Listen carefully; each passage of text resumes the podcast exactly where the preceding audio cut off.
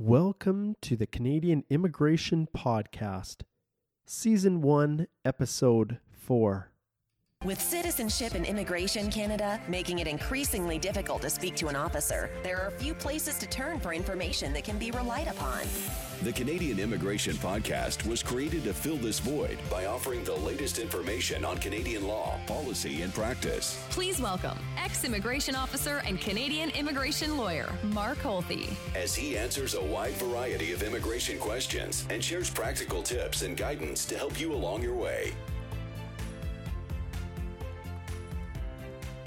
Today is a special episode of the Canadian Immigration Podcast.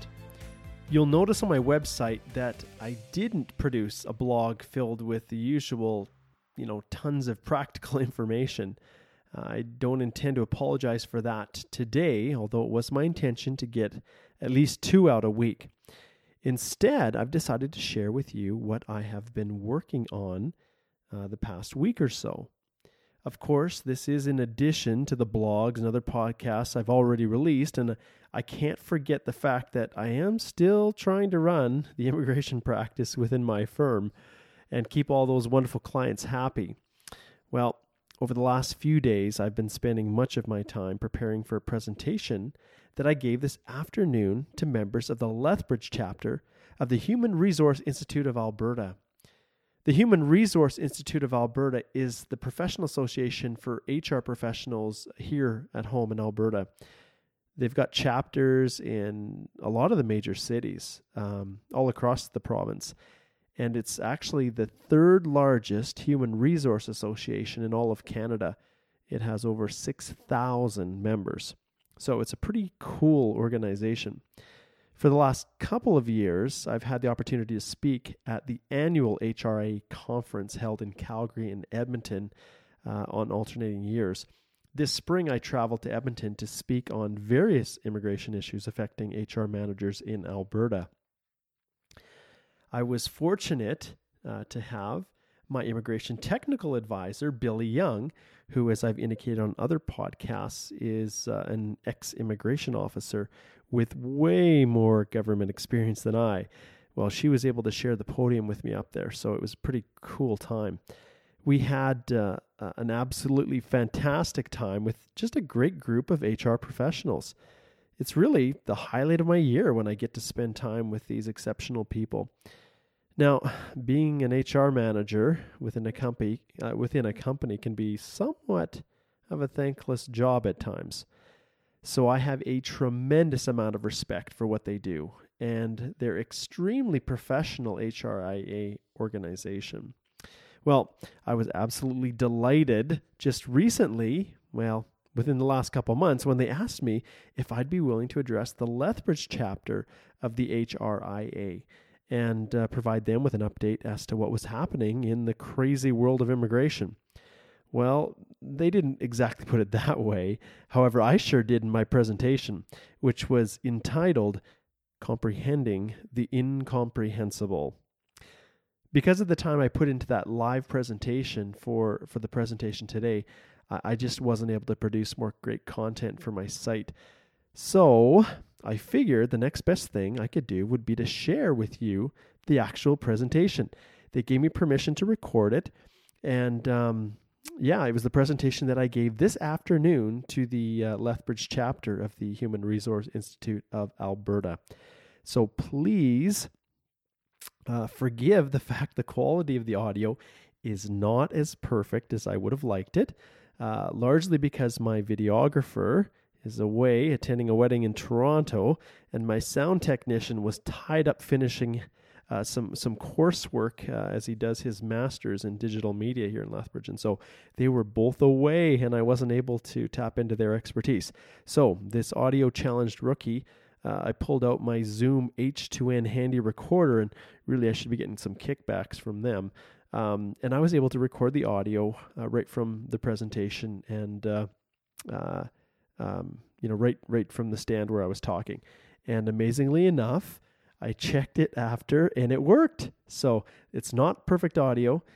Uh, it wasn't able to capture all the questions from the audience. Billy, um, well, I, I, tried to uh, uh, Billy and I actually, Billy came with me, Billy Young, and she presented as well. So I was super stoked to have her there with us. We tried to restate the questions that were asked, so we may have missed some of them. Hopefully, it's not going to interrupt too much with the presentation that you hear. And there was a little bit of fumbling and feedback that was picked up um, on the uh, the little digital audio recorder from time to time during the presentation because I tend to move around a little bit when I'm speaking. But that's okay. The presentation was super fun and it turned out awesome. Billy covered uh, a little bit on work permits and labor market impact assessments as part of her presentation. And um, although she claimed she was a little bit nervous, it did not show at all. She did awesome. And as for me, well, I never met a mic I didn't like. So we'll leave it at that. If you are an HR or a global mobility manager anywhere in the world who sends people into Canada for business purposes, this podcast is for you. However, anyone, any individual or employer who accesses the temporary foreign worker program in Canada will most definitely benefit from this presentation. So, as I sit here in my office tonight, getting ready to queue up the presentation, before I hop in my car and take that long three minute drive back to my house this evening, I want to dedicate this podcast to all of you HR professionals out there who live in those large, massive cities all over the world, or anyone else for that matter, who will be facing an excruciatingly long one hour or more commute into work in the morning. I know you're out there because you work for the entities just like my large corporate and institutional clients. So, although immigration can be a pretty dry topic, especially when a lawyer is doing the presenting, I think you just might be entertained and learn a few things all at the same time. So, without further ado, I'll pull up the audio from that conference uh, so that you can have a listen. Oh, and I also wanted to remind you that you can download my slide deck of the presentation and follow along. However, not you guys that are out there driving. Keep your eyes on the road. Okay, so um, yeah, thank you for the introduction. Uh, Billy is about this close to completing her immigration consultant certification, and then she will officially take over the firm uh, like it should be. So um, we'll be excited to have her doing that, so I, I, no longer have to review things that don't need to be reviewed. Uh, Billy was an immigration officer here in town for years before CIC decided to close the office and centralize everything. So I was actually quite happy they did because she came to join our office. Um, we focus exclusively on immigration. We don't do anything else, and we focus on business and companies. We don't do any of the other refugee or appeal work. It's just straight business immigration, with you know the the uh, uh, any interaction it has with individuals who are engaging in that process. So to start with, let's get a, a little bit of a feel for who we have here. I'm not going to have you introduce yourself, although when groups this size, I almost do sometimes. How many people have never had any interaction with the foreign worker program or Canadian immigration and are here just as really newbies, I guess? Okay, all right. Okay, and then um, how many have, you know, let's say three years or more experience? Okay, five years or more? Okay, that's good enough. We'll stop there. Perfect. Okay, that gives us a little bit of a feel.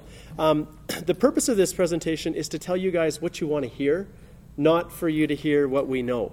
So, um, as we go through this process, don't hesitate to raise your hand, ask a question, anything that per- uh, pertains to your specific um, immigration needs. Just stop us midstream. It's totally fine. We don't want, like I said, we don't want to be, up here droning on and just telling you things that. Uh, that you already know.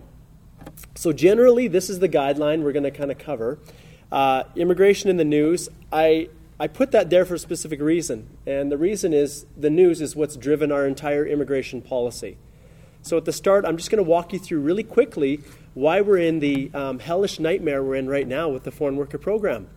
And then after that, we'll cover a few of the legislative changes that are going to continue, uh, that we'll expect to see here in the, in the future.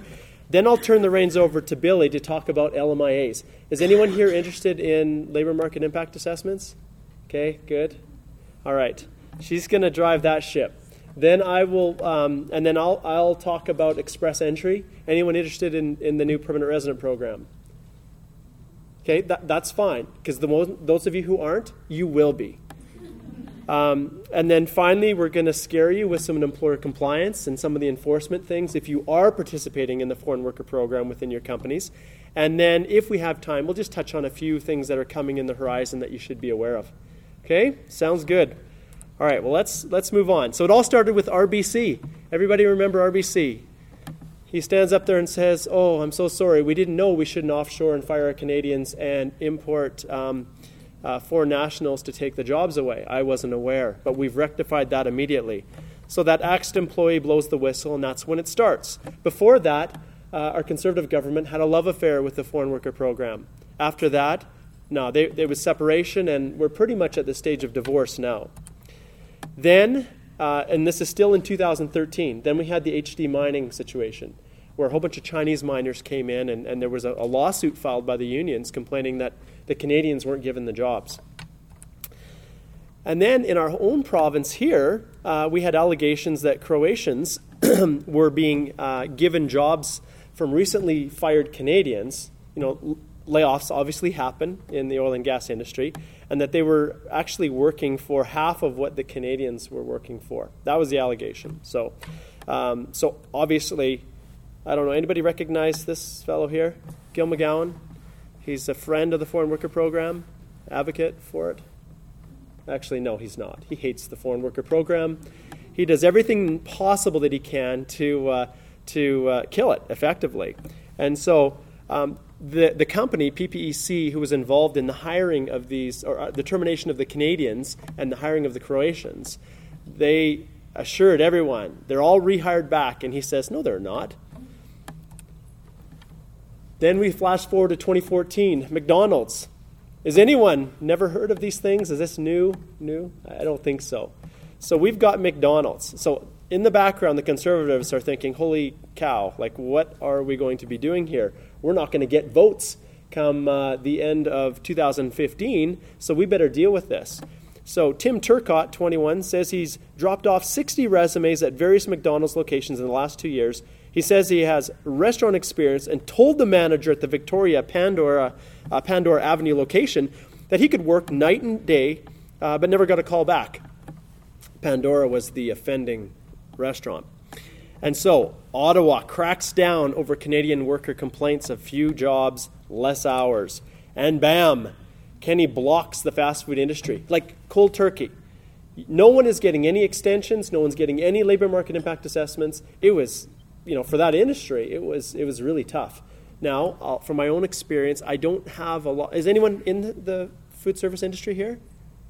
Awesome. Okay, they deserved it because I'd recommend. Well, I'd probably say there's about 80% um, non-compliance within the industry. At least that's my own a- anecdotal experience with their employees coming to see me here in Lethbridge. But it was across the board. So the minister got word of this, and that little image says, "I'm not loving it," or "I'm not loving it." So. Um, yeah. So effectively, they took drastic action. This was April 25th, 2014. And this is really the straw that broke the camel's back. And uh, they impose an overhaul.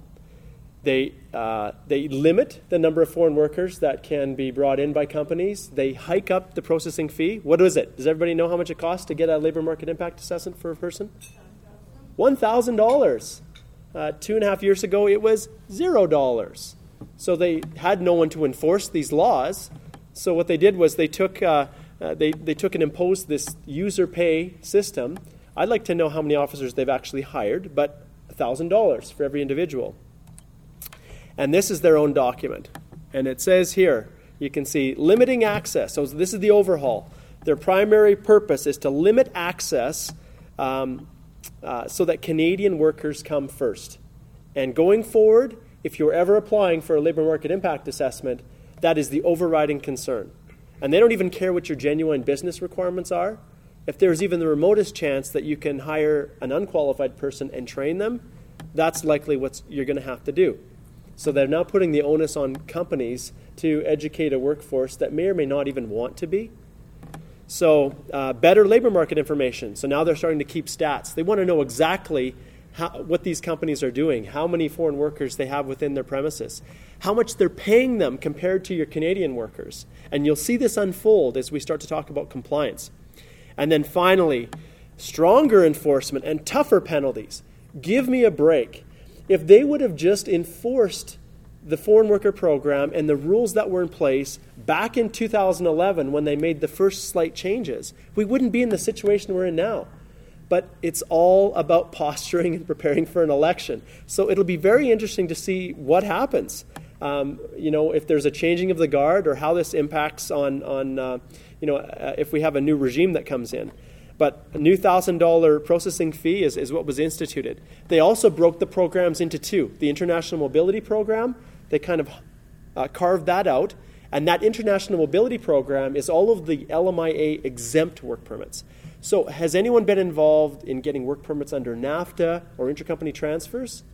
Do we have a few people here? Anyone? A couple people? Okay. So, those all fall under the International Mobility Program.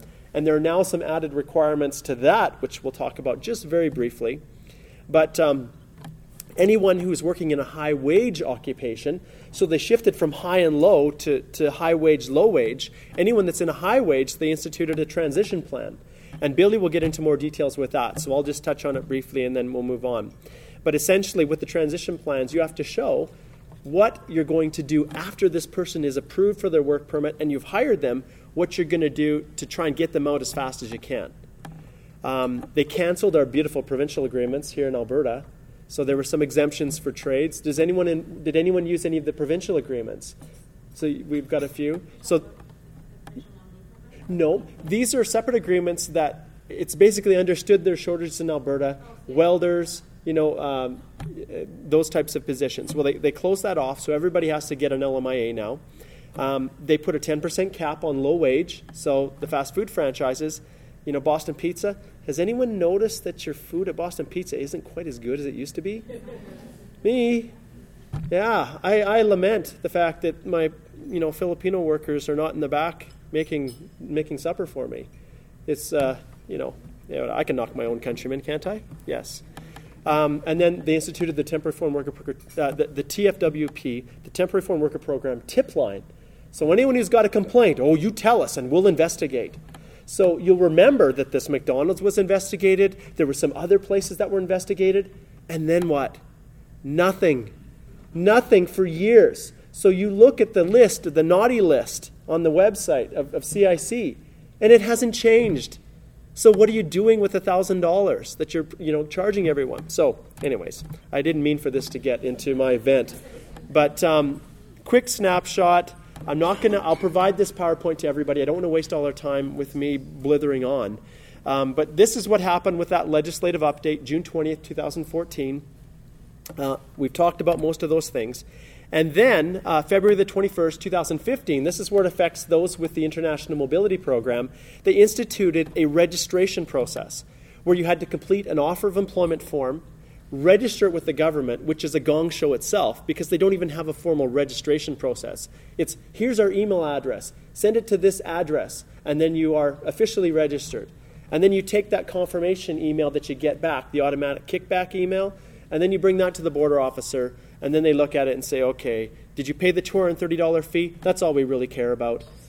Now we'll, we'll you know, let you in or we'll let you process your work permit. So that was instituted, and uh, we're still waiting to see how that all in, uh, develops. Um, we're probably not going to talk a lot about that, but did someone had indicated that they might have had some questions about this 5802? Does anyone remember who that might have been? This, this um, offer of employment form? At least it was on my spreadsheet. Maybe they didn't show up. Shame on them. Does anyone have any questions about this? Okay, that's just fine. Then we'll move forward. I'm now going to turn the, uh, the, the mic, the podium, the lack of a mic, over to, to Billy, and she can project out to you um, just some basic overview with respect to the foreign worker program, but how it flows into the LMIA process. And make sure that you stop her and ask her lots of questions. Okay?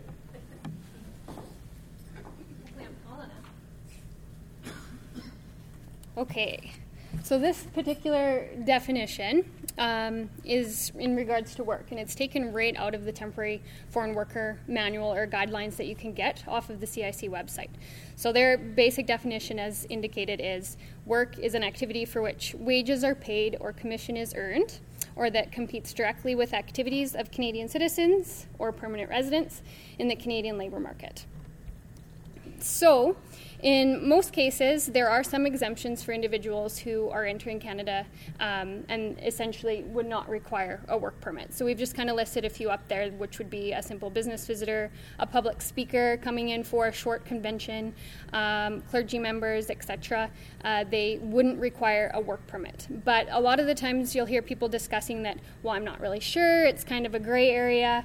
Maybe they don't need a work permit, maybe they do. Um, in my opinion, if you think it's a gray area, the best thing to do is assume they're probably going to need a work permit. Because if you think it's a gray area, then you're giving an officer who's making that decision probably the same sort of, ah, I don't know, so they're going to err on the side of caution and they're going to issue a work permit. So that's kind of my own personal opinion, um, is if you think it's gray, then have them get a work permit. What? What guy? I don't remember. You tell them. The tattoo man. The tattoo? Oh, right. Well, for example, um, there was an individual who was coming up, particularly for a tattoo convention. You may have been aware of it in the city this past weekend. Um, let's say three out of several of the tattoo artists would have potentially required work permits. One of three of those individuals was caught and was kind of mercied and allowed to come in and given a work permit, which was the proper assessment in that particular case because they are essentially tattooing individuals receiving you know remuneration for that tattoo and you know making money a profit and then taking it back out of Canada. So he did the right thing even though he wasn't expecting to do that and got the work permit where his other two buddies um, managed to answer the questions that say maybe evasively or a little more little smart as, as they might indicate. But yes the one particular individual flat out said he was told to put pleasure on his declaration card. Um, he forgot and put business on there and essentially ended up back to immigration secondary um, and was questioned further. But in the end because he continued to steadfast that oh no he's probably just here to you know take pictures, maybe sign some autographs, and that's it. So in the end, he was able to get in. But essentially, if he would have been caught, then yes, he would have been in violation. Um, he himself could have been excluded from Canada, you know, for a year, and essentially the company themselves um, could have been fined. So it can be a bigger deal than what they were leading you to believe when they were telling me this story, anyways. So um, it's quite interesting. But um, yeah, so there, that was the California tattoo story. It took me a while to pick up there, but.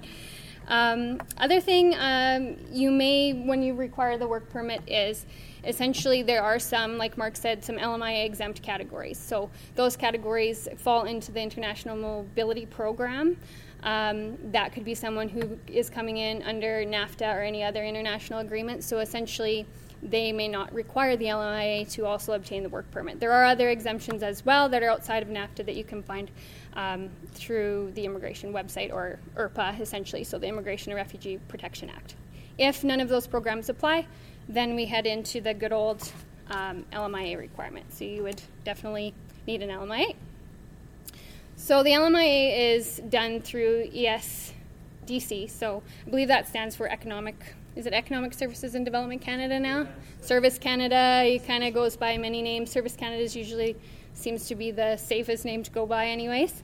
Um, with that, it's an employer driven process. So when you have a foreign worker who is looking for a job, who's desperate to get a new job, they're going to, you know, say, "I'll pay for it. I'll do whatever just as long as you hire me and help me go through this process." You can't do that.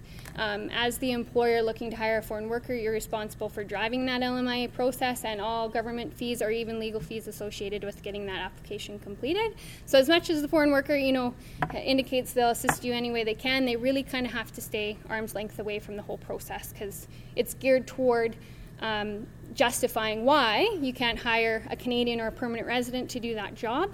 Um, and it's become even you know more increasingly difficult to do that or convince an officer that you cannot find that Canadian or permanent resident that you've been looking for. Um, And then we have added some top five reasons as to why your LMIA might get bounced.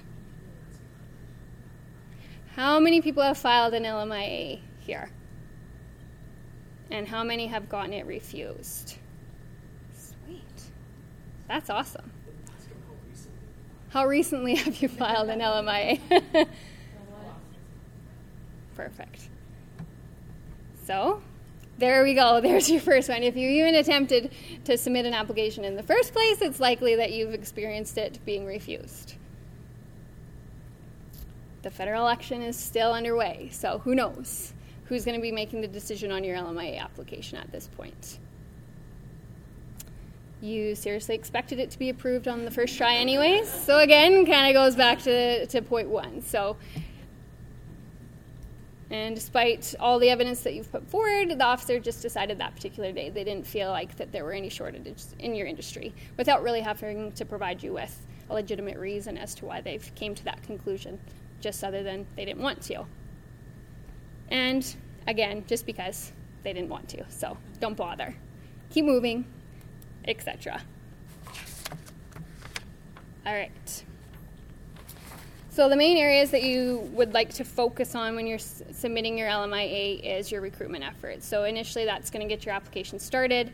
You want to go through your ads very carefully, make sure everything's included that needs to be there, which then falls into your wage. So depending on the position that you're trying to fill, you really need to pay close attention as to what the prevailing uh, wage rate is. And again, that's going to kind of all flow back into what you're going to need to put into your advertisements as well. Um, now, with the new LMIA process, you need to determine whether you're looking at a low wage or a high wage position. So, even if it's a low wage position, you still may be looking at a high skilled occupation. Yet, they'll fall into that low wage category when you're filing your LMIA. Um, again, the whole program is designed to make sure that the employers are really giving Canadians um, the first crack at any job. So, essentially, when you are looking at your applicants who are applying, if you have a Canadian or a permanent resident who applies and they're fully qualified with what you've put out there as, as your needs and wants, you have to hire them first. Whether you have had a foreign worker in mind the whole time that you started that process, you must hire that Canadian or that permanent resident. Um, as in with the ads, a good starting point is a solid job description that would result in confirming the proper NOC code that you're going to be using to again roll into your wage rates and um, put forward that that information um, to recruit your qualified Canadian or permanent resident. Sure. So what happens if uh, it doesn't work? Uh, or you're the employee Canadian, Mm-hmm. and you end up, you know, letting go the Canadian employee. Okay, so are you referring to when you file the LMIA and you actually do end up through your advertising and recruitment, you find a Canadian Yes, and you followed all Mhm. these, you know, rules. and it doesn't work out? Work out. Yeah. Eventually, you, you have to let go the, uh, the Canadian. Yeah. What are you going to do as an employer uh, where you end up, uh, you can have a worker? Yes, because it doesn't work. You know, somehow he or she doesn't like the job. Yep. And she, she's not working now as you wanted her to do Mm-hmm. the job. Then you end up, you know, you either let her go or him go or she eventually or he eventually quit. Right. So you end up no employee. Yeah. And you need worker. So the same rules would still apply. You would still have to go back through this process. You would still have to try and recruit another qualified Canadian or another qualified permanent resident first before you could then go ahead and potentially hire a foreign national. How many times you should do that? I mean, Yeah. how many times? Yeah. As until you don't have a Canadian or a permanent resident that's qualified or fits your needs, and you're able to satisfy an officer of that same fact, so that you can get the LMIA to hire a foreign worker. It's terrible. It's you know a long process, but essentially that's what they're trying to do. They're trying to make it difficult, so that you will just basically stick with whichever Canadian you happen to find and hope it all works out, type of thing. But yeah, go ahead. So how do they know if you actually make it officer employee kind of here? Do they ask for proof? Do they ask for resumes? How would they know if those people are qualified or not? I didn't quite actually hear it exactly. So you're just wanting to know how the officer themselves, when they're assessing the application, if you actually went through the proper recruitment process. And if you actually did get someone that's qualified enough to take up that position, how will they know? Right. That's that's a really good question. Um, I think uh, from just from experience, you know, going through some of the LMI applications, um, dealing with the general kind of help uh, line that you can call for for Service Canada in some cases. Um, for me, they really are gearing on your recruitment efforts based on your advertisement. So what you've laid out for the qualifications that you need, the wage you're going to pay, etc. as you've laid them out in their ads, that's kind of their first step that they're looking at and you're submitting all of that with your application. Within that, you're also detailing how many people applied, how many were Canadians, how you know, how many did you interview, why weren't they qualified, etc. You will have to provide that information within the application. Then they will call you an officer will always call you to verify your application and basically try to trip you up. in our, you know, in our kind of experience, they will call you and grill you as to, okay, did you really do this? Um, are you sure you interviewed these Canadians? Why weren't they qualified? Why, you know, can't you train them on site? What are the reasons that you, you know, this particular person didn't have the experience or isn't a fit for your company? Um, you're going to have to verbally explain that to the officer. So if everything goes well, and they believe you and they believe the information you're submitting, you're going to get your LMIA. If you didn't actually do the things that you said or you fudged the resumes, etc., then that'll come back to haunt you when Mark talks about employer compliance.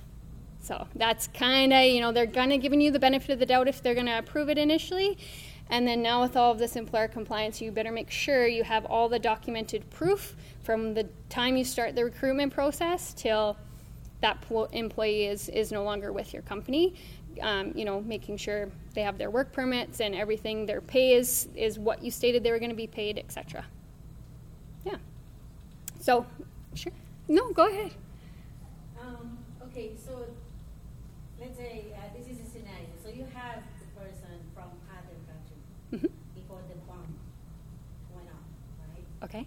Now, um, I believe there's like four years for that person to stay if he's qualified to to get uh, if the employer is qualified to get LMI Mm. LMIA. My question is, so the emplo- the employee from another country is here, hmm and the employer has to apply for his uh, LMIA, which is a thousand dollars, and you just said that the employee cannot participate or even give the money to the employer so that Correct. he can do the process. Correct.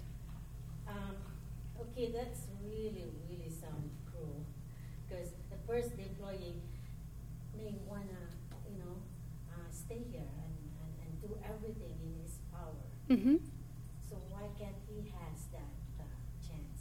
You know, pay the LMIA, just give it to the employer and do the process and everything. So your concern is the fact that they, you know, Service Canada or, or the federal government does not want the temporary foreign worker themselves, because essentially it's based on that employer needing a temporary foreign worker, right? So even though the foreign worker really needs a job and they really want to work for you, it's up to the employer to satisfy the government that they need that temporary foreign worker. So, and a lot of the times, you know, there are companies that do take advantage of their temporary foreign workers. So they may go forward and pay everything. So they'll pay the processing fee, they'll pay, you hired a lawyer to help you out, they'll pay those legal fees. And then the employer decides, you know what, we actually don't really need you anyways. Sorry. And so now that temporary foreign worker is out.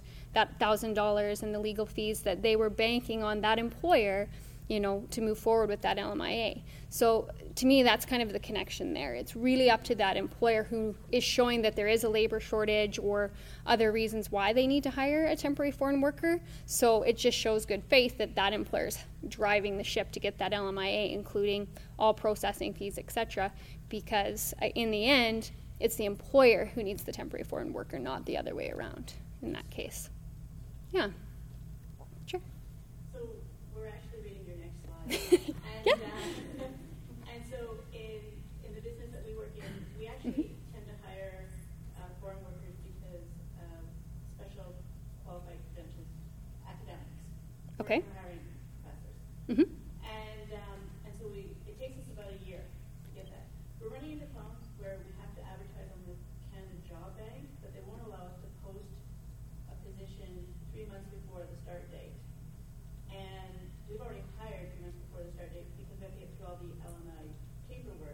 Mhm. And it also says you must advertise four weeks before filling the LMI, Filing. filing Yeah. the LMIA application. Mhm. Again, because of the time periods, do you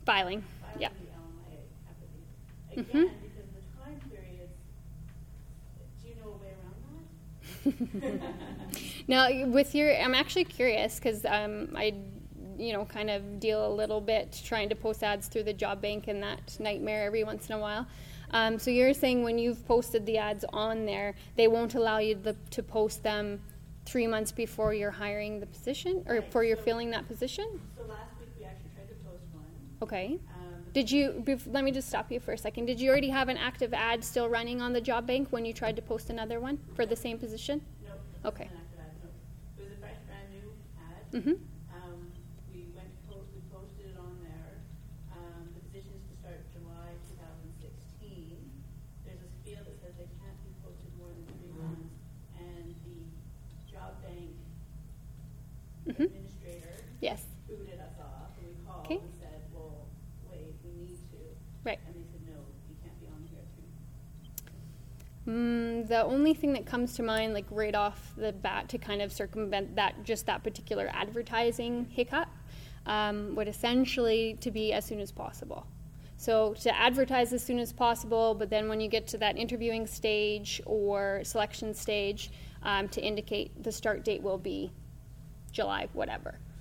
So when you put as soon as possible on there, then it shouldn't stop you from obviously advertising whenever you want. But then you just have to be clear about, you know, when you're interviewing people um, and getting to that point where you're offering them the position, that they're aware that the that it won't actually be available till that particular start date.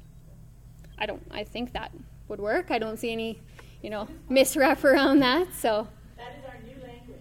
Yes. We also made them send us an email saying that they were rejecting right. being on there at that time, so Perfect. included in the file.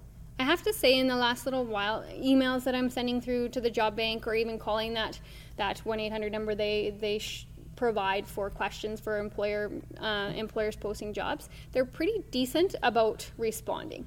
Which you know, when you're dealing with the call center, for example, with CIC. That isn't the case. Usually, you can't even get through. So, that is one thing that I'll give them a little bit of credit for. Sometimes it's not the answer I want, but um, they are fairly dil- diligent about getting back to you and trying to you know work through the program because it's pretty new for them too. Not that i give them too much credit but um, there is a lot of things to try and work out obviously that just aren't fitting with everybody's positions that they're looking to hire. So but that would be my recommendation for that. Um, yeah you're welcome.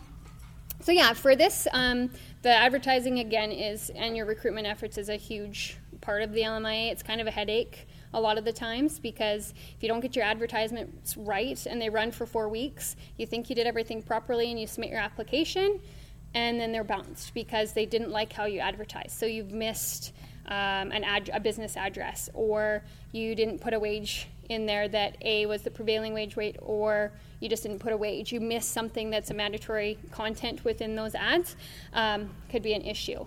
The only other thing with the job bank is too for Alberta, we know it's the job bank, the national job bank. If you're um, advertising on the job bank for, I think it's BC, Saskatchewan, Quebec, and Northwest Territories, they have a separate job bank that you would have to use and utilize to, to use that one portion of your advertising. Um, and of course, four weeks is pretty much standard. There's some variation um, depending on the positions you're trying to fill. So if there's short term projects um, and agricultural positions, they still allow just the 14 day advertising. And then after you meet those 14 days, then you can file your LMIA instead of, like I say, the, the newly revised four week period. So and talking about the content within the ads, um, again, you guys have a lot of experience, it seems, or most of you with the LMIA. These are all mandatory um, requirements with that have to be in there. If you do, if you miss one, um, it's possible they'll refuse it. So again, it's really time-consuming at the beginning, but it's better that you get it right the first time, so you're not wasting that four weeks. The prevailing wage rate. So you can find what you have to pay your temporary foreign worker in the position you want to fill um, on that lovely website there. So again, depending on where the person's working in Alberta, so you could have the same position and someone working in Calgary compared to Lethbridge, they're going to be paid differently. So you really need to go through and make sure um, that you're prepared to pay that foreign worker what the prevailing wage rate is. And then um, the point made here about the extra experience requirements, the higher up normally that we've been finding that you request as to experience that person may need, the more money you're going to have to pay them, is really what it comes down to. Um, we all have had issues where the wage will fluctuate sometimes on that lovely job bank in between the four weeks you've posted your ad from the time three months later when your LMIA is eventually um, approved. So, our recommendation is to provide a range. So, the low range though should always be at that prevailing rate and then increase it. So it kind of you're saving yourself if it fluctuates a couple of dollars or whatever. Um, then you don't have to repost or run into the, those questions when you're dealing with the officer at that point.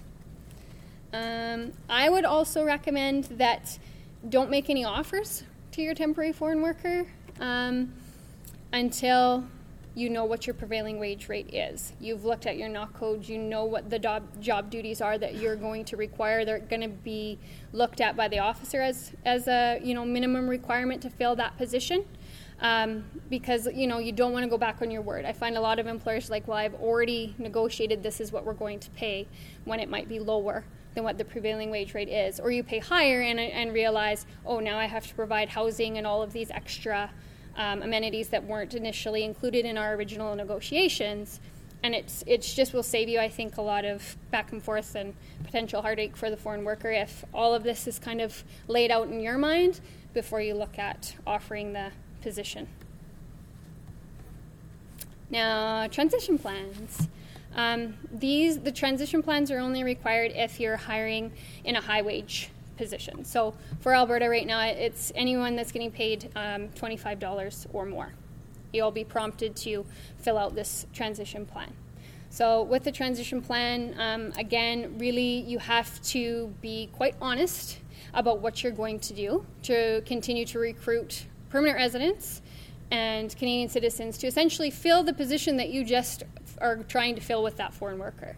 So it seems a little bit tricky in my mind anyways or initially to my, wrap your mind around because it's more of a futuristic document so they're asking you what you're planning to do after even if they approve your lmia what are you going to do to continue to fill that position so and they require you to put down three activities um, that you will continue to recruit. So hiring a, you know, a recruitment firm or going to job fairs, etc. Um, and plus a, an additional activity targeting un- underrepresented groups. So that could be youth, um, Aboriginals, uh, unemployment agencies. They want that other one activity in addition to the three included in your transition plan. Um, there's lots of back and forth with the transition plan. I don't think we've had any that have been refused because your transition plan didn't meet the magical requirements that they've set out. Um, usually they'll go back and forth with you until you kind of find a common ground that they're happy with. Um, the biggest tip for me is whatever you're putting in that transition plan, make sure you're willing to do it. So if they want you to continue to look for a candidate, you have to find it. You already have an element. Uh, for that particular. Um, I guess essentially it's more so, I think, again, I'm a little bit new to the transition plans, but it's to show that if you go to access the temporary foreign worker program again, to fill that same position, then you would have to show that you've still maintained what you were going to do to fill that position. You still haven't been able to. You need to extend that particular worker, um, and you've been able to satisfy. Yeah, you know, like we said, we've done this, this, and this, and we're still unable to fill this position, this particular position. Um, I don't. Yeah, replace them.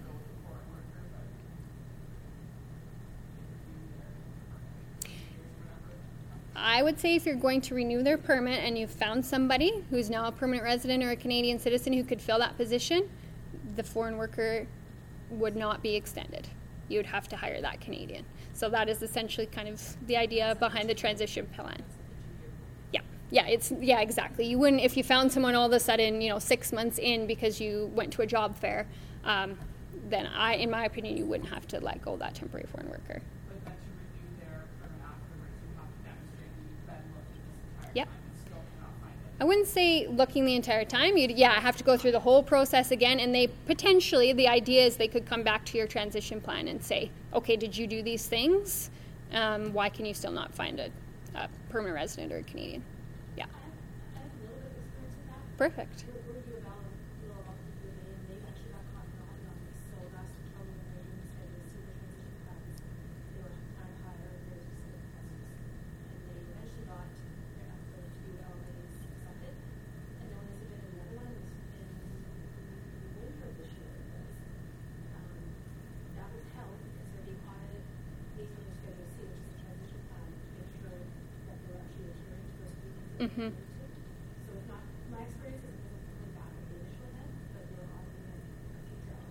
Yeah.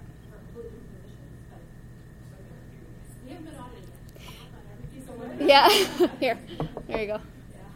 Yeah. Yeah. That you know, they're saying it's their the employer compliance is coming, and it has happened for you know in our experience, some you know companies that are applying for a new LMIA are their LMIA is sort of slowed right down because all of a sudden they're being audited. So um, again, Mark can talk about that more with the employer compliance. But yeah, thanks for that. I have more than I have very little experience about building. The question that I've gotten different answers on from the one time the CIC number is the three activities. So we got caught with schedule, schedule C, right? Yes. I think, yeah, schedule C last, um, a year ago. Um, at first we submitted it, was rejected, saying that it had to be three new things. Wasn't it five actually? Wasn't it three plus two? I think it was five. we had The five is your permanent resident option. So that lovely caution sign. There is a spot for five activities. That fifth activity is if you're looking to strictly hire a per, or not hire a permanent resident, but um, transition your foreign worker to become a permanent resident.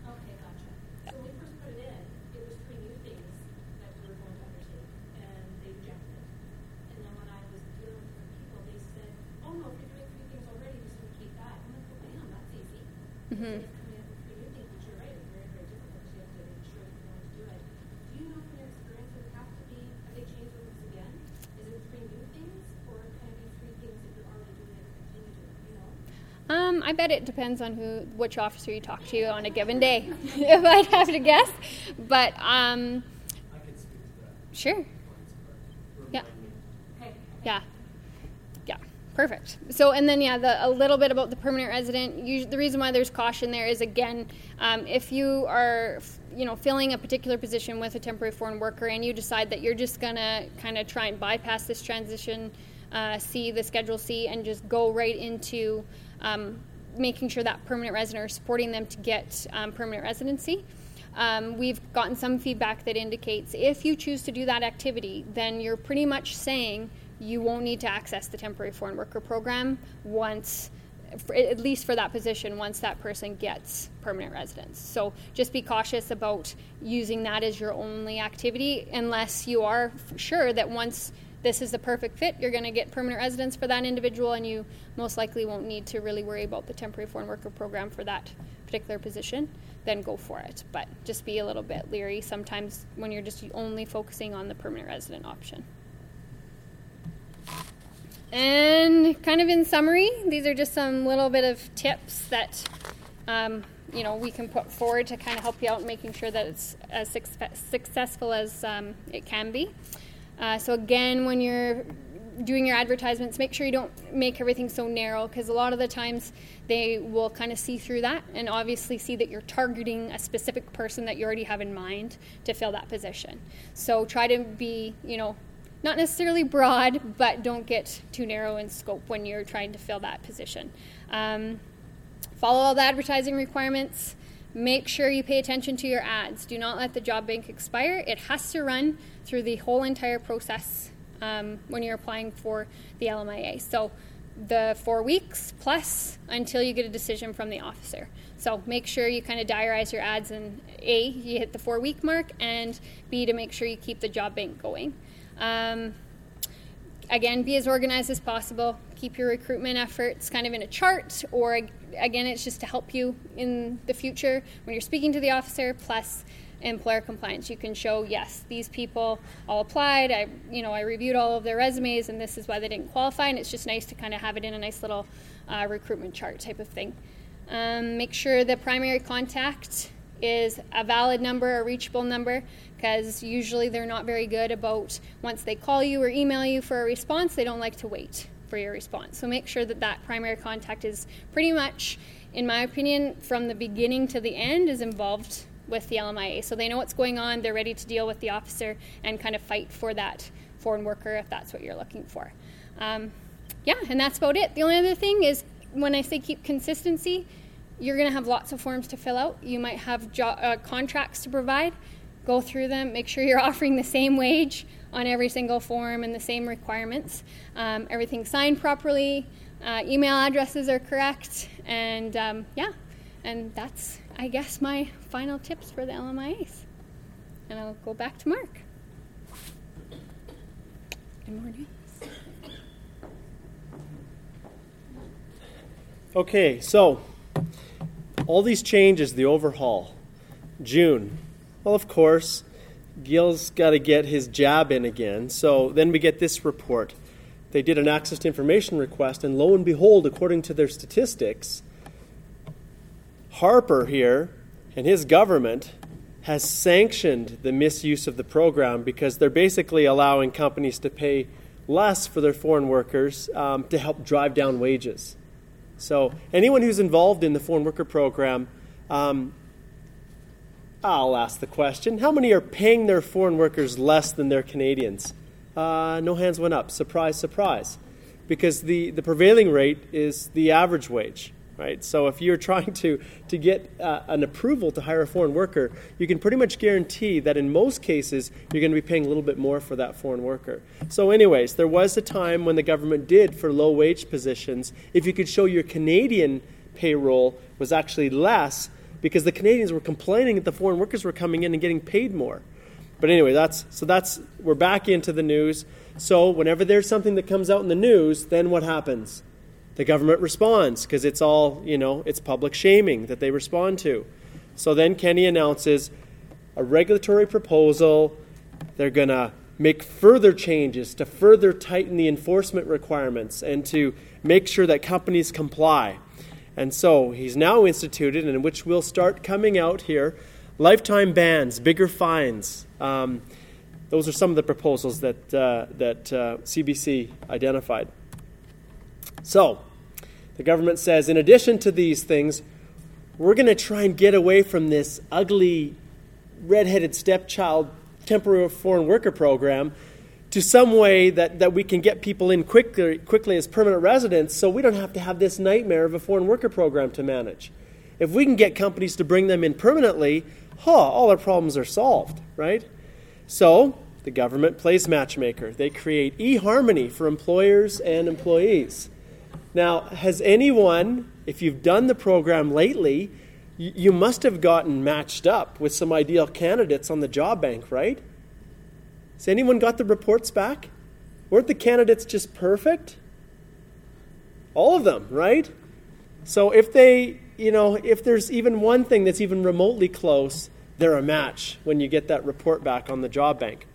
So the government has decided that as part of this overhaul, they're going to create this matching system so that Canadians are able to find the jobs that companies have open um, when they're in the in the place or they're, they're in the in the uh, in the process of trying to recruit a foreign national. So they're going to say, okay, you can do this, but we want to make sure that any Canadian who wants that job, of course, every Canadian is going to register on the job bank, right?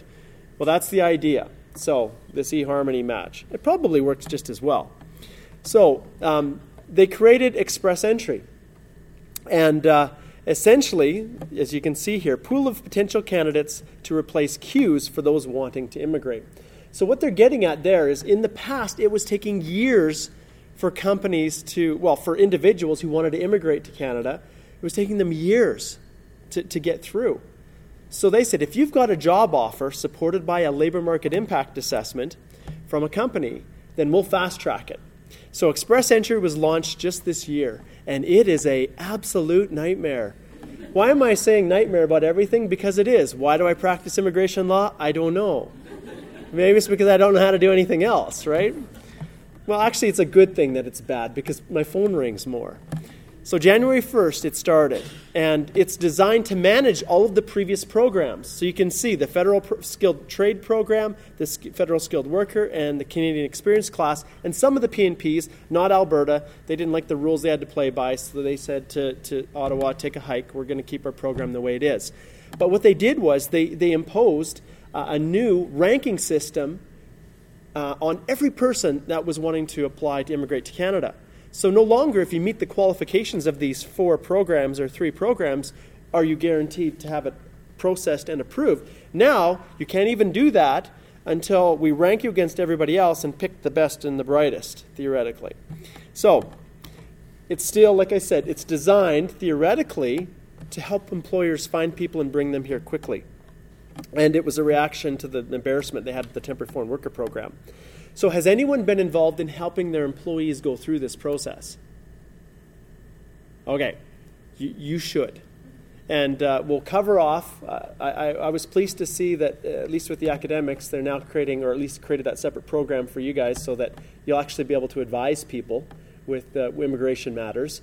Uh, with that whole bill C35 and everything. I'm, i was pleased to see that.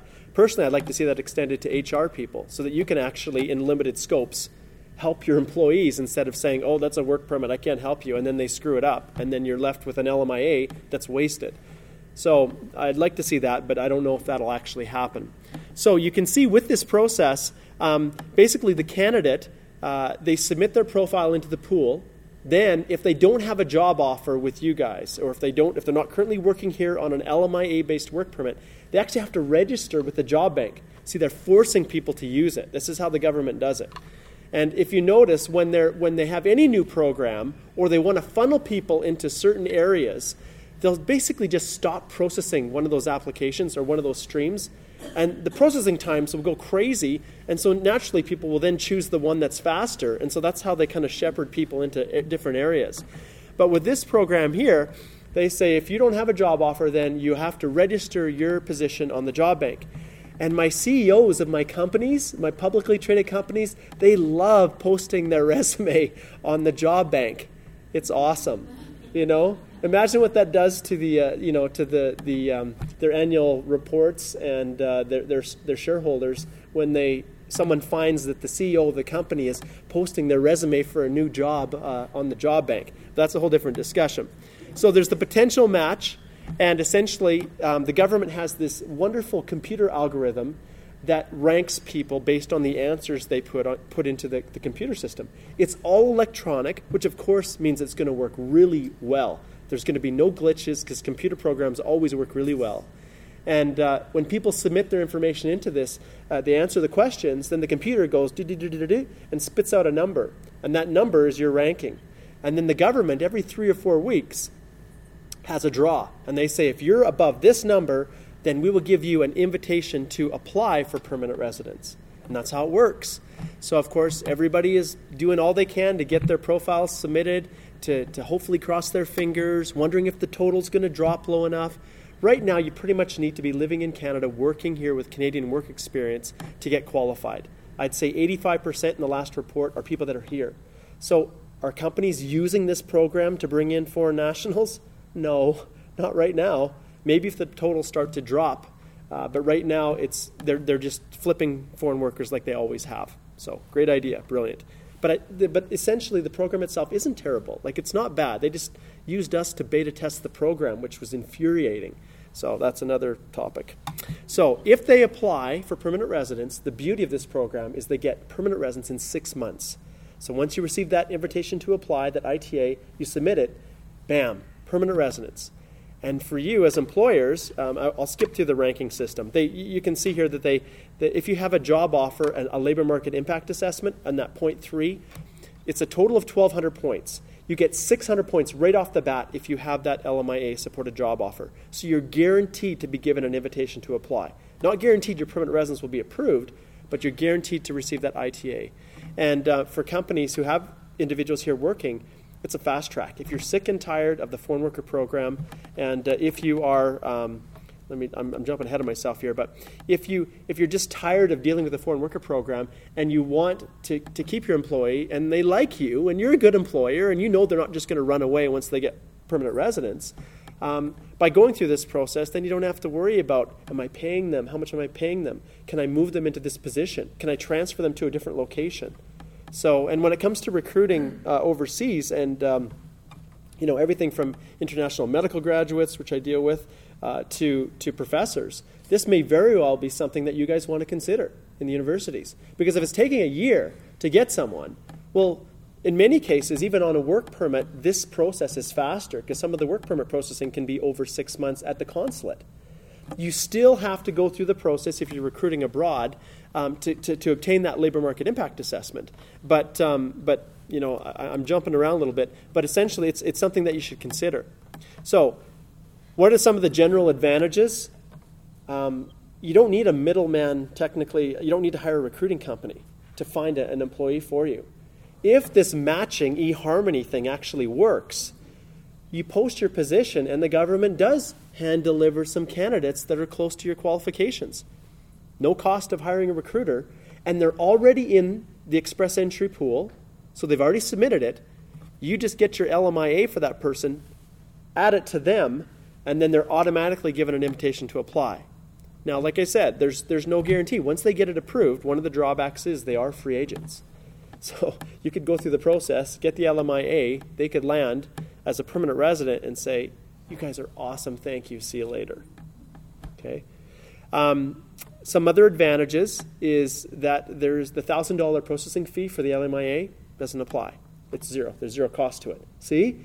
We penalize you for using the foreign worker program and we reward you for using our new wonderful program, Express Entry, that we're going to tell the whole world how awesome we are. Um, allegedly, it's faster processing for this type of an LMIA, a permanent one. In practice, eh. And uh, like I said, six, six, uh, six months processing. So, like I said here, if you choose to support the, uh, um, the, the candidate that you're, you're, you're bringing in, um, then you don't have to deal with work permit issues. Um, uh, faster processing sometimes. Free agency, yes. And how many use the Alberta Immigrant Nominee Program? How's it working out right now?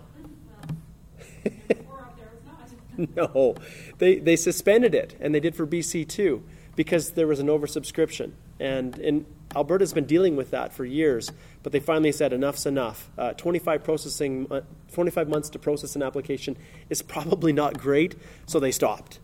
Now, you guys are probably like some of the other um, preferential employers that were getting them through regardless. Yeah, yeah, yeah, yeah. So I know some institutions, institutional clients, are getting them through in yeah, like a week or two before they suspended the program. So, but the rest of us, no, we don't get that special treatment. So, what happens next? More bad news. So this is this year. This is Edmonton. How dare they bring in American um, project managers to build the Oilers, you know, their their arena? How dare they do that? How many arenas have we built in Canada? When was the last one that was built? Where's the expertise? We must have tons of people who can direct this. So I think they brought in four people, had 185 or whatever other Canadians, but Gil's at it again. Alberta Federation of Labor, they're protesting. You didn't hire us, didn't hire us. Holy crap, you don't know how to build a stadium. So, anyways, um, they did everything by the rules, and it was fine. And but you know, this is this is the you know stop Harper's temporary foreign worker program. Okay, raw NDP. I at the end of the day, yeah, yeah, whatever. It's all good. I yeah, I'm not going to get into politics. So and then yes. How is it impacting, like, the foreign worker program, exemptions, international mobility program. We'll take your Americans, you take our Canadians. Everybody's happy. Yeah, yeah, yeah. But some of your guys that you're recruiting and your gals, I know they're stars and they deserve to be treated like that. So, okay. So then we get this one, which was my personal favorite. Foreign sailors paid $2 per hour while Canadian crews remain jobless. Union. So they're giving work permits to foreign workers on ships in Canadian waters when the law says these jobs should go to qualified Canadians first. Seafarers President Jim Given. It's true. They were coming in and they were getting these significant benefit work permits, which are under the International Mobility Program, and they weren't doing it right. But you're an officer, you got a ship coming in, And you're going to say, no ship, turn around. You know? And that's the reality. So it's not a perfect system. It's not. And, um, you know, it's an issue. So they're litigating this actually now. All right. Stiff new penalties. December 1st coming. This is the last one that I'll give you. Um, lack of appeal process for extreme penalties still a sticking point for some employers. Heck yeah. So if you're fined, and we'll cover this uh, very quickly because I don't want to keep you longer than, uh, than you want to be here. But there are stiff penalties coming, administrative, um, uh, monetary penalties, they call them. So no longer can you say, oh, I didn't realize I couldn't raise that foreign worker's wage.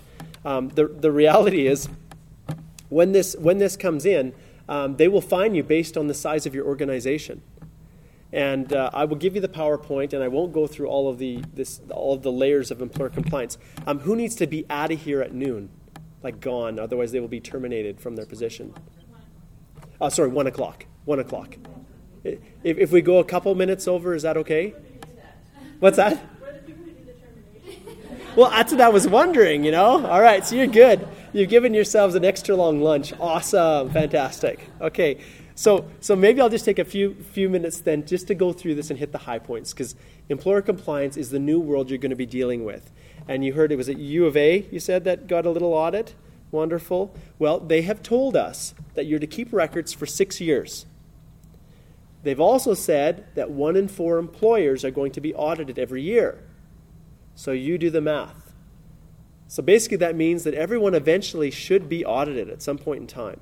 And you have no clue which employee or employees they're going to pick, which periods of time they want to look at, and who are the auditors. Does anybody know who the auditors are? Anybody been through a CRA audit? One and the same. The foreign worker program didn't have expertise, so they borrowed from CRA. So, what did these auditors know about immigration? Well, very little. Very little. So there's a disconnect. And when it started, it was, once again, a nightmare.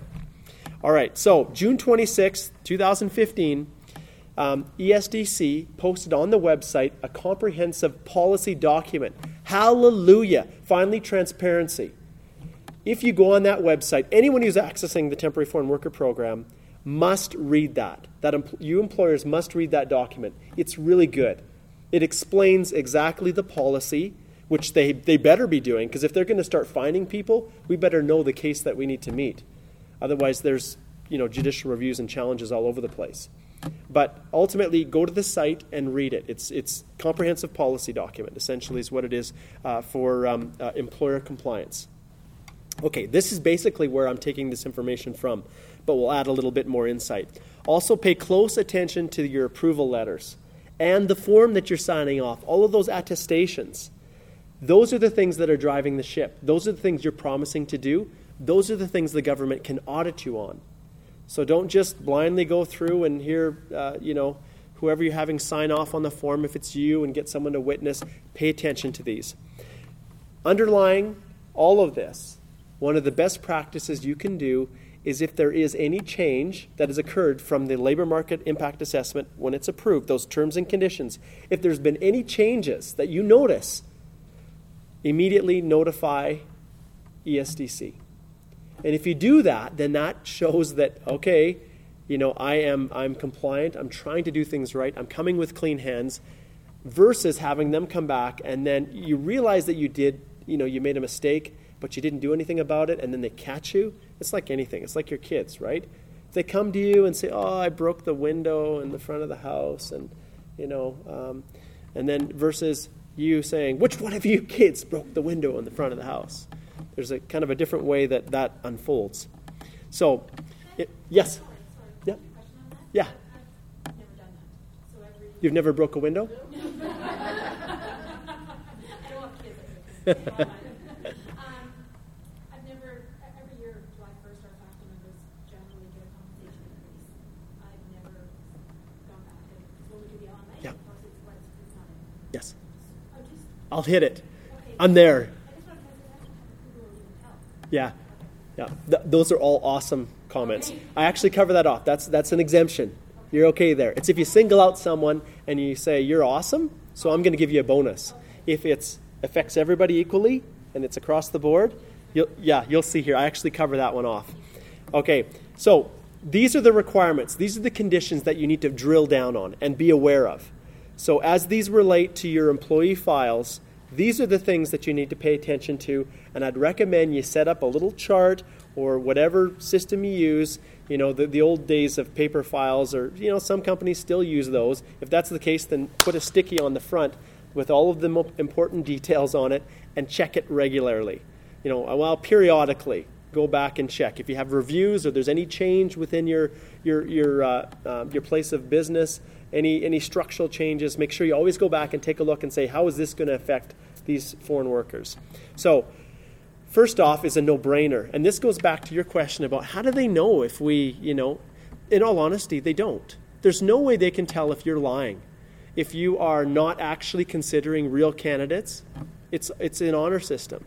And part of the reason the program is such a nightmare now is because of employers who and you know uh, um, recruiters and other helpers who are helping them i'd like to think not too many lawyers were you know breaching their code of professional conduct and telling companies, ah, just ignore them.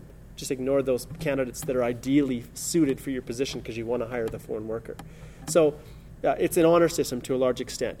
But they're getting smarter and they're able to kind of see through some things. So if they know the industry has, you know, 20% unemployment and you're saying, I have recruited everywhere. I've searched, look at all these ads I've posted, and I didn't get one response they're probably going to look at the application and say, thanks for coming out. So there's an element of, of reasonableness associated with this. So you need to retain, like I said, those documents six years. Six years. So you got to keep those things. Pay wages that are substantially the same, but not less favorable than the job offer. So they put that in. Obviously, it can't drop. And when we talk about substantially the same, they deem that to be 2%. Fun, huh? 2%. So if it increases more than 2%, you can be found non compliant. Uh, provide the same occupation as in the job offer. So you can't promote them. If, if, they're, if they're hired as a supervisor and you want to promote them to a VP position, well, you better make sure that you get a new LMIA to support that transfer. Working conditions that are substantially the same but not less favorable than the job offer. That same language you can see. So, hours of work, you know, all, all those kinds of things. And then I just throw these in, but I won't address them too much. Uh, provide an abuse free workplace, reasonable efforts. Okay? It's on there. And, and how does it come up? Someone complains, right? And then remain compliant with any federal, provincial employment or recruitment laws.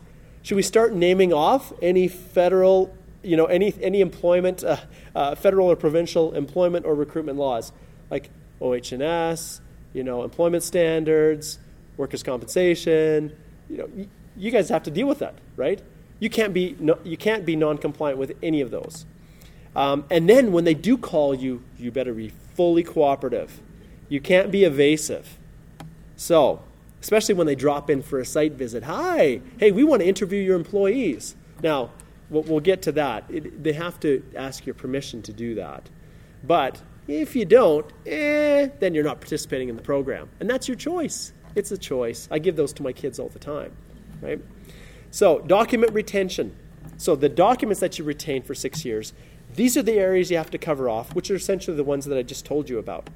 So, I don't know, how do you cover off um, a workplace free of abuse? Well, do you have a policy on it? Do you adhere to it? Are complaints acted on in an expeditious manner? You know, be creative. Obviously, these are lots of these are just scare tactics. We just want to uh, show the world that we're trying to do something to alleviate these abuses of these poor university professors who are being taken advantage of. Right?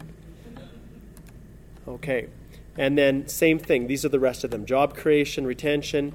That's an awesome one because what does that mean?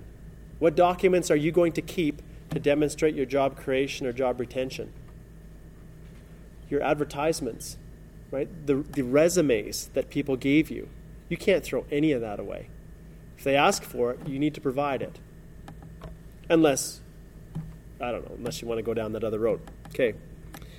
Okay, so wages, here's what I talked about. So you have to make sure that it's substantially the same, which they deem as no more than 2% higher or the rate of inflation, which whichever is higher.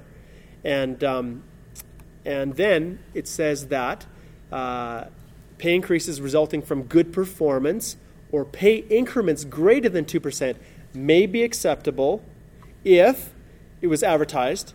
So if you put in there that uh, every year we have annual increases, but understand, I've had colleagues out in Toronto, they're real buggers out there, that were actually dinged because they followed through with that, even when the government told them not to. It drug on the, the uh, employer compliance review for, for months until finally they circled back and said, oh, yeah, we did put that in there.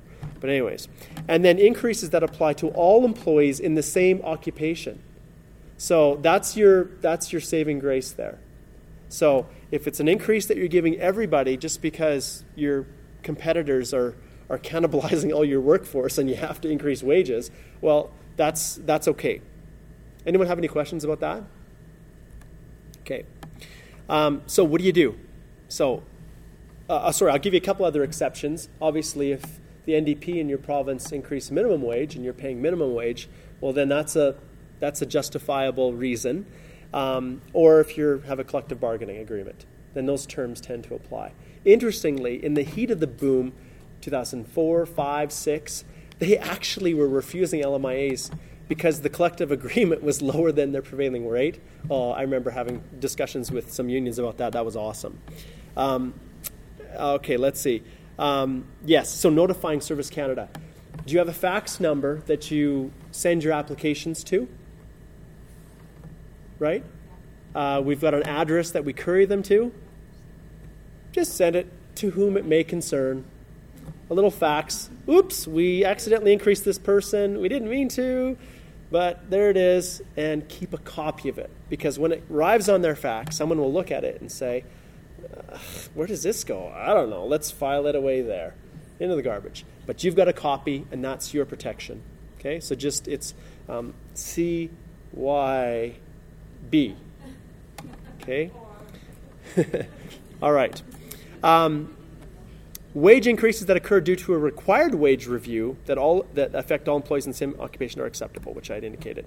Okay, so this is the things that they're going to look for when they come to do the audit all of these things and they're listed right in that on the website so go there and, and review them i don't need to go through but you can see they're the basic documents that you would have um, one of the ones sometimes that, that, that causes uh, problems is if they ask for timesheets. And not everybody keeps timesheets right? So work it out figure it out. You guys are the magicians in your in your uh, places of employment. Um, occupation. So this is one we've covered as well. It must be the same occupation that was in the offer of employment. And you must demonstrate that they're only doing the duties of that particular NOC. So sometimes, oh, people are like, uh, the reality is, if they start to do duties outside, and often it's maybe they're really good, and you say, hey, could you maybe take on this responsibility because you're so awesome and you're way better than the Canadians we have employed, and we can rely on you. Um, you have to be careful because you, you have to look at your LMIA the duties that you included when you filed that application, and if they're not matching up with that, then you could get yourself into trouble. And you could be found non compliant, and that foreign worker can find themselves being removed. And it's getting to that point. Um, pay close attention to that NOC because that's really what they focus in on the NOC code. Does, does, sorry, is there anyone that doesn't understand what I'm talking about by NOC? So the National Occupational Classification System is what they use to classify all the various positions that uh, theoretically people were employed by in Canada. Okay, so how do they? How, this is important because this is this is the ways in which they can come and get you. Okay, these are the ways that they can verify employer compliance. The Employer Compliance Review (ECR) that's actually kind of going away. It's disappearing. The ECR is a backward-looking investigation, so it's not current it says, We want to see what you did in the past. Often it's triggered by filing a new LMIA, and that's where you're going to get hung up because you're going to file that LMIA, you're going to sit, and you're going to wait, and you're going to wait, and then you might get a phone call. Hello, I'm from the uh, foreign worker, you know, compliance branch, and uh, we want all of these payroll records for this person, and you've got 30 days to provide them, and you can you can only mail them to us. You cannot email because of privacy. which is hilarious. And make sure you block out every single line that relates to any other person. And if you don't, we will return it right back to you because we'll pretend we didn't see it. And, and that's how they operate.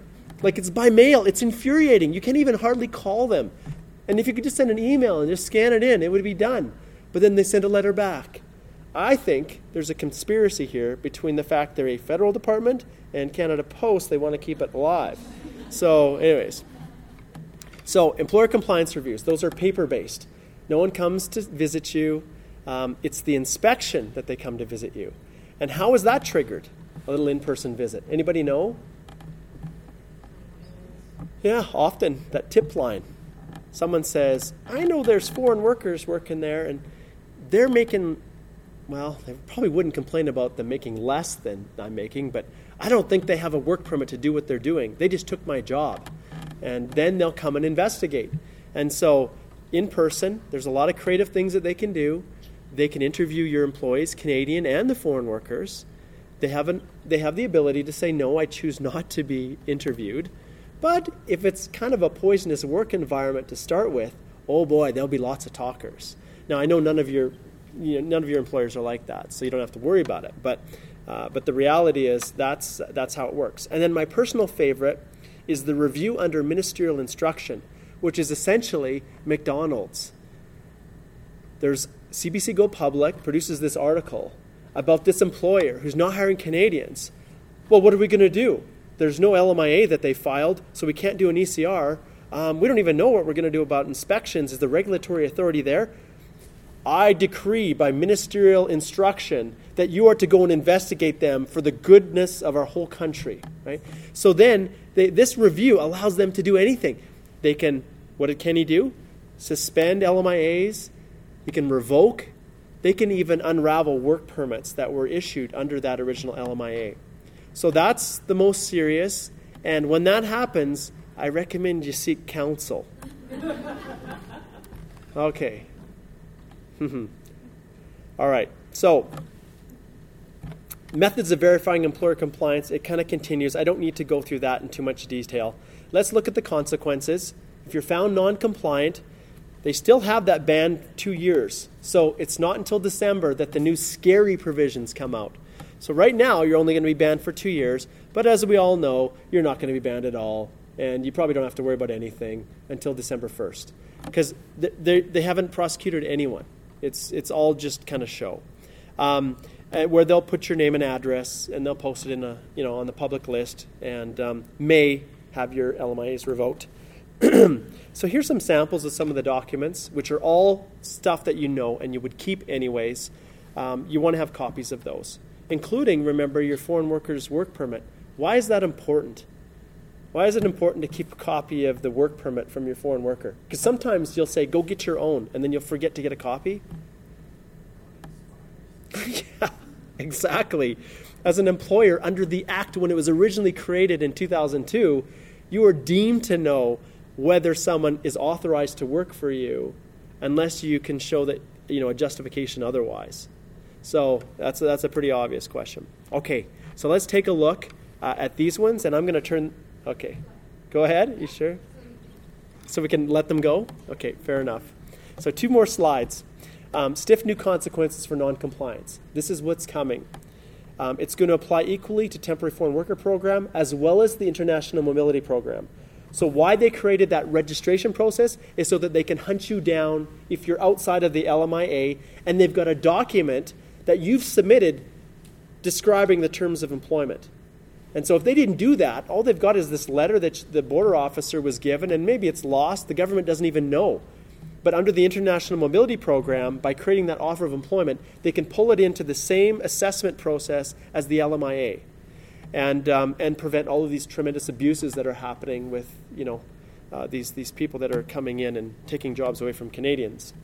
Um, so December 1st, new method of assessing consequences is based on a point system. So you can go to the website, you can take a look and see kind of how it ranks out. But basically, they look at what's the type of violation, um, how bad of an employer are you? Did you have pre- previous history of us having to, you know, to do audits and then you weren't compliant and then we give you a chance?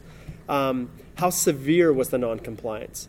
you've got 20 people working for you that have no work permit at all versus a CEO who received a $25,000 bonus because he made the company 50 million the year before. So you've got that, and um, and then my personal favorite is the size of the employer's business. So the larger you are, the greater the fine, which makes sense. If you're a small mom and pop shop, a $500 fine might really sting. But for Encana, probably not. So uh, they can fine the range up to 100,000 per violation and up to 1 million that's capped out for the year. So they don't want to, you know, get into the too high. Um, and then they can ban up to 10 years, depending on how egregious your, your error was. But the administrative monetary penalties are a reality, and they're coming. How else are they going to keep uh, affording to, to investigate and show Canadians that they're, they're doing their job to, to maintain compliance? Yes? So all these, all these consequences, this whole program, it will not change if our government changes? Here's, here's the response How long does it take a government to run all of these things through? A long time. As the Conservatives were doing this, the vast majority of employers in Canada don't access the temporary foreign worker program. Canadians, the average Canadian, um, in polls that are taken, in many cases feels that any foreign worker coming in is, is bound to be taking away a job from a Canadian. And that employers just either aren't paying enough or haven't looked hard enough or haven't created a work environment that's attractive enough to retain them. And so I honestly believe that if our NDPs take over, that it's going to be a while before they decide to touch this and to unravel this. Uh, that's my personal feeling. And of course, I know exactly what's going to happen. So I think it'll be a while before they want to make any changes. They're, you know, the Conservatives have been in power for so long, it's going to take them a long time to figure out what they've got. And then, you know, figuring out where we go. But for sure, they're definitely, the unions are all supporting, you know, the NDP, and there's a definite um, anti foreign worker bent. Uh, but it's hard to tell. It's hard to tell any different now that the Conservatives versus the NDP, the positions tend to uh, tend to be pretty level. Amazing how that happens when an election comes, right? Everybody tends to migrate to the middle. No one has any, you know, yeah. Anyways, okay. So um, voluntary disclosure um, can reduce the consequences. So there's your there's your option. Do I say something and then know that I could be fined at least five hundred dollars? Or do I just not say anything and hope no one finds out? Now, you know probably the advice as a lawyer I'd give you. And, um, and then now they've instituted a new review process. So remember that one article that said, there's no review, there's no review, you know, there's no appeal process if we're found to be non-compliant. They've, uh, thanks to some articles that the Canadian Bar Association, some submissions we sent them and said, we're going to we're gonna sue you guys if you do this. You can't do this legally. They said, okay, okay, we'll back off and we'll, we'll allow people to actually have an appeal if they're being fined. Okay, and then the last thing, which I really don't need to spend too much time on, but if you are bringing people in and they're applying for their work permits right at the port of entry, we're changing. So the ETA, the Electronic Travel Authorization, if you're bringing in UK or Australian uh, citizens who are getting work permits right at the port of entry, even when they travel now, in, in March of March 15th of 2016, it will become binding. Just like non-Canadians when they're going to the U.S have to kind of pre-register before they travel. And it's it's a little assessment to make sure you're not an Al Qaeda warrior, that you've got you know your criminal records have been uh, assessed, and uh, and that there's no reason they shouldn't let you in. So I'll, leave it at that. And that is it. So is there any specific questions? Anything that we haven't covered? If there's Billy and I can stick around a little bit after if you have questions that you want to just come up and talk to us about, you know, how you can get yourself out of the tremendous non-compliance you're in within your companies um, we're happy to do that. Okay, thank you very much. Well, I hope you enjoyed the, that presentation as much as I did giving it. In all honesty, if I could spend my entire career presenting and teaching, I'd be in heaven. Having completed my Bachelor of Ed and taught high school prior to becoming a lawyer, teaching immigration satisfies both of those passions at the same time. Now, I was not able to address any of the questions from listeners for this podcast today, so I apologize for that. However, if you do have a question, please go to my website at uh, www.canadianimmigrationpodcast.com and leave a question for me. I recently realized that it's not that easy to leave a question on the website. I actually had an individual call our law firm and ask how they could do it. So I, uh, I apologize for not making that uh, as easy and as intuitive as possible. So I'm going to make sure that we put a little widget or something on the front page, the landing page of my website, to make that easier for you. So in the interim, specific instructions, what you need to do is click on the contact button at the top right section of my landing page on the CanadianImmigrationPodcast.com website. And then once you go there, then all the instructions that you need will all be found right in that place. And don't forget, I keep telling everyone this there's a little audio widget on the side of that landing page that you can click to ask an immigration question. And anyone, if anyone leaves a question there, I will embed it within my podcast. And so you can listen to yourself asking the question. All right. Now, if you like this podcast and you want to hear me speak in person, please go to the show notes and I'll have a link to my next speaking engagement that will occur at the Canadian Institute's Immigration and International Workers Forum on October the 27th to the 28th, 2015, in Calgary, Alberta. Click on the register button and you'll be guided through the process. I'll be running a half day hands on workshop on how to file a labor market impact assessment and um, accompanying work permits, etc. As well, I will also be giving a traditional presentation during the conference itself on the scary world of employer compliance, which you heard about in the presentation that I gave today that you just listened to. Um, so, anyone accessing the temporary foreign worker program, big changes coming. Uh, pay attention to that employer compliance piece. All right. Well, I'd love to see you at uh, the Canadian Institute's conference uh, in person. So make sure that if you listen to this and, and you're there, that you introduce yourself and, and tell me that you tuned into this episode of the Canadian Immigration Podcast. In our next episode of the Canadian Immigration Podcast, you, the listener, are going to have the opportunity to tell me what you want to learn about Canada's new express entry process uh, for obtaining PR in Canada. So, as I've indicated in previous podcasts, on November the 1st of this year, less than two months away already, I will be launching my very first uh, Canadian immigration do it yourself guide to express entry. So, this guide I intend to be a screencast where I walk you through each step of the entry uh, process. And uh, right, really, it's going to be as if you're sitting right with me here in the office. It'll be filled as far as I can possibly, um, you know, manage every ounce of, of my and my team's experience and knowledge navigating the frustrating express entry portal. And if anybody has tried to use it and has been able to get through without any glitches, oh boy, I'd love to hear. I'd love to hear from you. Seriously, because I just finished completing a client's uh, profile the other day. And then I went back the next day and poof, it was gone. and I cannot figure out what happened to it. So, oh, the hours wasted. Anyways, uh, I guess practice makes perfect, but the, the, the system still has bugs and glitches. And, and so, um, yeah, so our goal is to try and minimize those as much as possible for you. Now, the product itself, the do it yourself guide for Express Entry, is still in beta form. So if you have anything you'd like to see within the guide, please comment below or message me through Facebook, Twitter, LinkedIn, and all the others, really.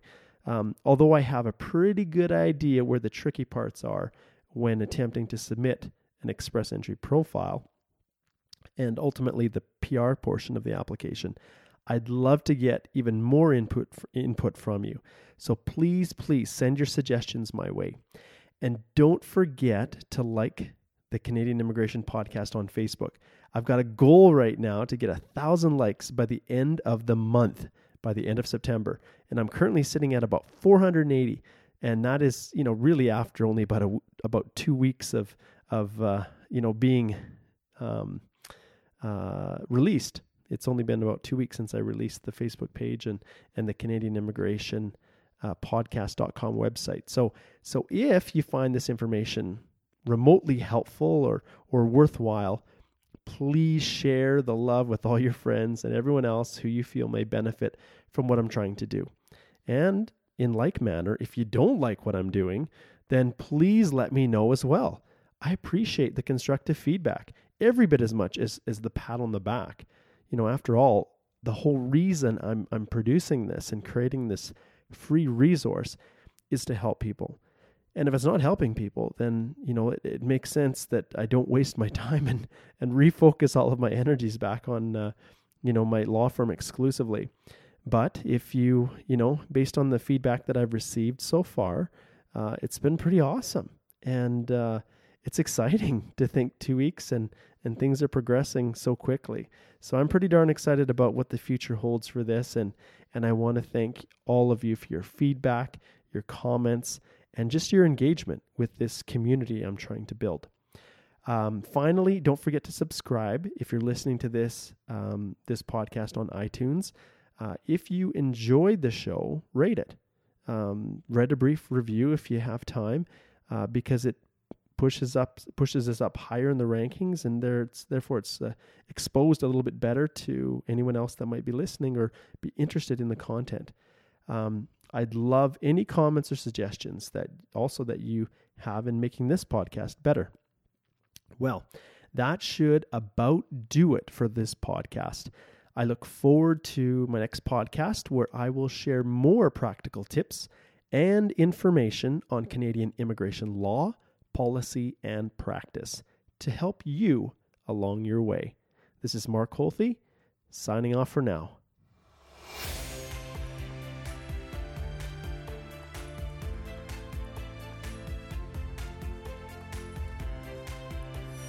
Thank you for listening to the Canadian Immigration Podcast, your trusted source for information on Canadian law, policy, and practice. If you would like to contribute a question for future podcasts or wish to set up a legal consultation with Mark, please visit www.ht-llp.com.